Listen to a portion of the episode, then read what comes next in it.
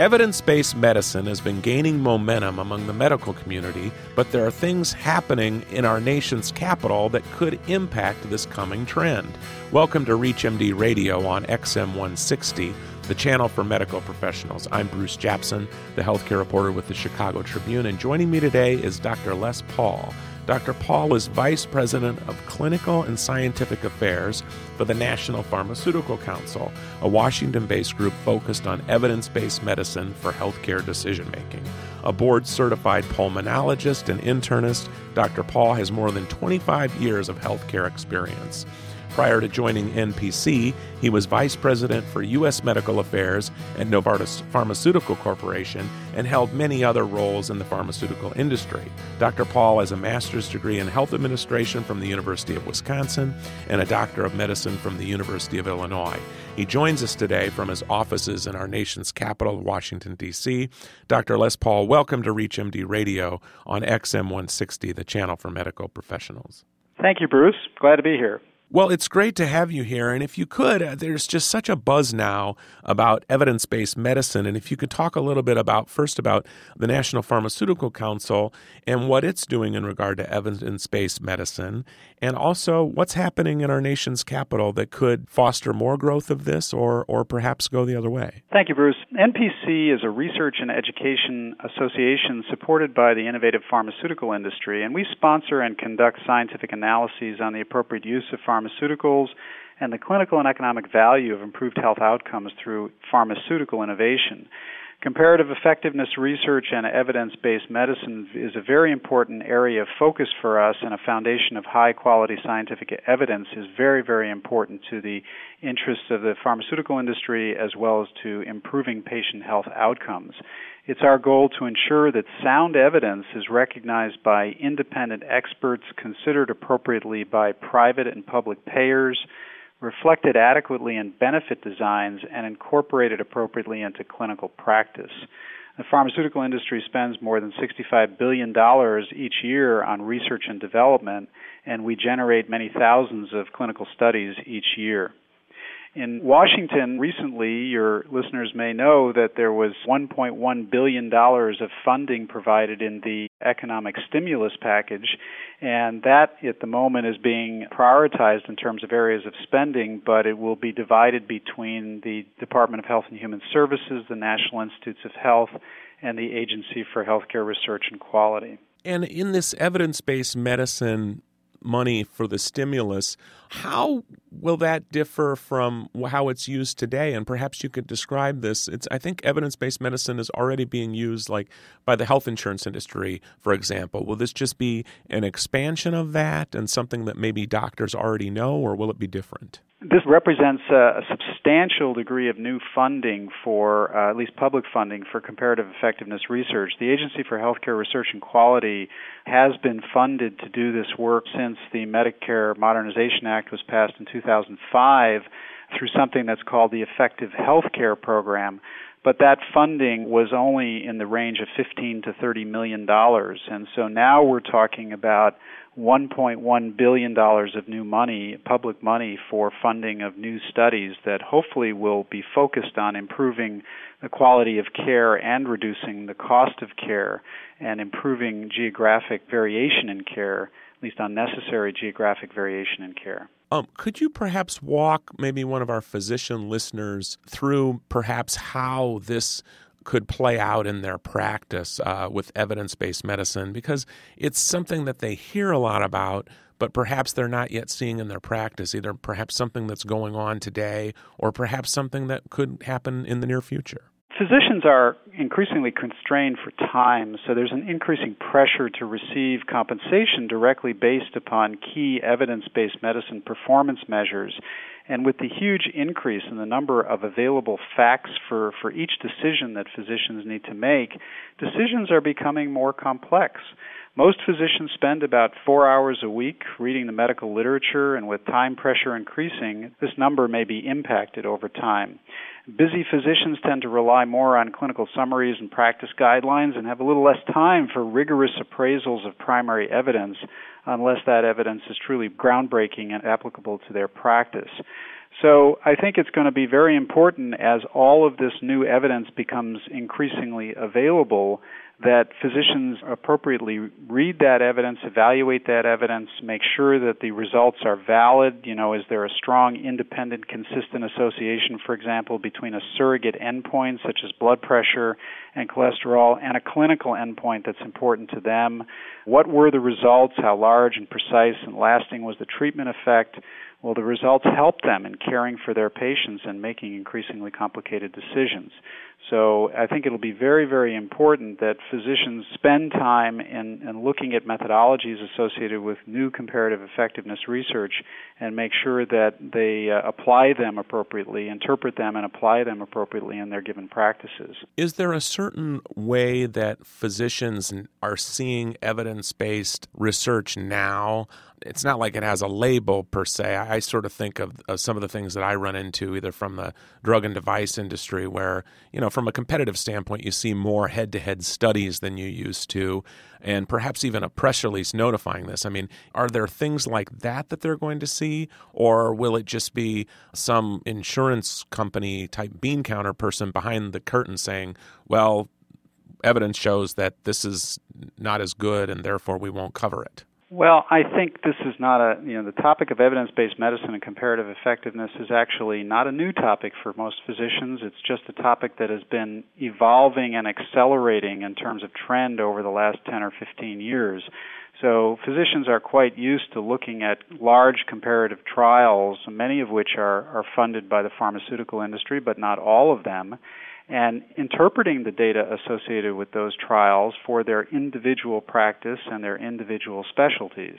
I think the volume of this research is increasing, the focus of the research may be changing a little bit, the nature of the methodologies may be evolving, but the basic fundamental challenge for physicians is to incorporate as much of the relevant data that's going to be coming out in peer reviewed journals for their individual decision making and the decision support methodologies for packaging that information in a way that's uh, easily uh, digestible with all the number of increasing number of facts available for each clinical decision will be a very big challenge. Well, if you're just joining us, or even if you're new to our channel, you're listening to ReachMD Radio on XM 160, the channel for medical professionals. I'm Bruce Japsen of the Chicago Tribune. I'm your host, and joining me today is Dr. Les Paul, who's the Vice President of Clinical and Scientific Affairs for the National Pharmaceutical Council, and we're talking about evidence-based medicine. There was a billion dollars with a B in the stimulus package to go toward such things as, as comparative effectiveness and evidence based medicine. And we were just talking with Dr. Paul about sort of the volume of research that's already inundated in physicians' offices uh, from drug companies and other people on, on you know what they're to prescribe and what's the best at this or that. Do you think, or is there a hope that this could be made a little simpler? I mean, would this be perhaps streamlined by the government when, if they're talking about putting a billion dollars forth, just to make it easier on physicians so they don't have to spend so much time evaluating products? It's a really critical question, Bruce. Right now, most of the energy in Washington is focused on new evidence generation and a little bit less energy is focused on appropriate interpretation and individual application of that evidence. And so it'll be very, very critical for decision support methodologies to be made available to physicians so that it is easier to package and interpret that information. And that really is directly related to the adoption of the evidence. So if you already have high quality evidence, I think it's in everybody's best interest to have a, a very rapid diffusion of that evidence into clinical practice. In 2003, there was a very important study that was published in the New England Journal of Medicine that RAND conducted that looked at the amount of high quality evidence that was already being utilized by physicians in key conditions.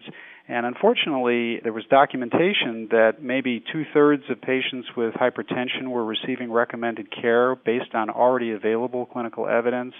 And there were similar examples, like 61%, for example, of participants with myocardial infarction who were appropriate candidates for aspirin actually received aspirin therapy.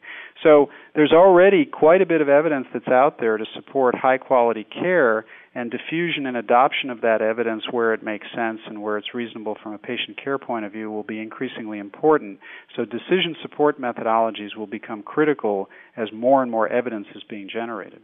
And when you talk about new evidence generation, could you sort of compare that with what's kind of been out there? Like, what what do they mean by that? Like, just how it comes about, or if you could break that down a little bit. The categories of evidence that have been available and will be increasingly available start with randomized controlled trials. So you said head to head. That's one example of a, of a randomized controlled trial prospective or retrospective cohort studies, for example, cross sectional studies. These are all different types of methodologies that have different degrees of rigor. They all have strengths and limitations, and so it'll be very, very important for physicians when they evaluate the literature to first look at the quality of the study and make sure that, that the quality is high and that the strengths of, the, of recommendations that come as a result of those studies is also very good so that they know how to factor the strengths and weaknesses of a study appropriately as they're making clinical decisions. Now, I'm not sure if physicians necessarily want this or not, but is there a possibility that what could come out of this could be like some sort of a government seal of approval that says this product is better than that product? I mean, or, or is that even something that your members would want? My answer to that would be we hope not. I think we have examples from international health technology assessment programs that are conducted in other countries, like National Institute of Clinical Effectiveness in the UK, and we also have other organizations around the world where there are arbitrary cutoff decisions made based on say cost per quality adjusted life years saved. And we don't want that in the United States. And and I think in some of those countries some very important decisions had to be revisited when new information became available could you give us an example? Because that, that's actually a good point. Because when you, you know, in a year where you're talking about healthcare reform and saving money, and why isn't something as cheap in Europe as it is here? Could you give me an example of how perhaps that comparative effectiveness or evidence based system works, and perhaps maybe in a way that it's good or bad? The NICE program in the UK sets, on a subjective basis, they set a threshold above which the recommendations are not to provide coverage in the national health system. And I think there you, you have issues like no coverage for effective but high cost cancer drugs for terminal patients, no coverage, at least until recently, for any drugs for multiple sclerosis, no coverage for one half of osteoporosis drugs that are available in the United States no coverage for macular degeneration treatments unless already unless a person has already unfortunately lost sight in one eye. No coverage for Alzheimer's drugs in early disease stages. So those are the kind of fairly dramatic results that you get when you set an arbitrary threshold based on cost per quality adjusted life year saved. And I don't think, and I think our member organizations would say that that culturally is not a good fit for the United States. Are there any examples in other countries that where they do do evidence-based medicine well? Well, I think that each of these countries has there there are things we can learn from these countries. It's not to say that everything they do is not done well. I think the assessment process for evidence evaluation is done pretty well in many of these countries. So I don't mean to say that that the result that I described is certainly a situation that applies in all cases. There are some learnings for the United States about how we might do things differently based on our needs in the United States. And Dr. Paul, where do you see this heading in the future? This is not an endeavor that's going to result in a dramatic change in either healthcare quality or cost reduction in the United States in the short term. But I think over time, if comparative effectiveness research is done correctly and if it's done with high quality and rigor, I think physicians and patients will benefit from having more data available for which to make choices, and hopefully that investment will continue on the part of both the industry and government. And I think we would like to see a public private partnership and a transparent dialogue as this conversation moves forward. Well, with that, I'd like to thank Dr. Les Paul, who's been our guest. He's the Vice President of Clinical and Scientific Affairs for the National Pharmaceutical Council, and we've been talking about evidence based medicine. It's a topic that's gaining momentum and has been fueled by a billion dollars from the recent economic stimulus package that was passed in Washington. My name's Bruce Japsen of the Chicago Tribune. I've been your host, and you've been listening to the Clinicians Roundtable from ReachMD Radio on XM 160, the channel for medical professionals. ReachMD, online, on demand, and on the air. Please visit us at ReachMD.com, and I'd like to thank you today for listening.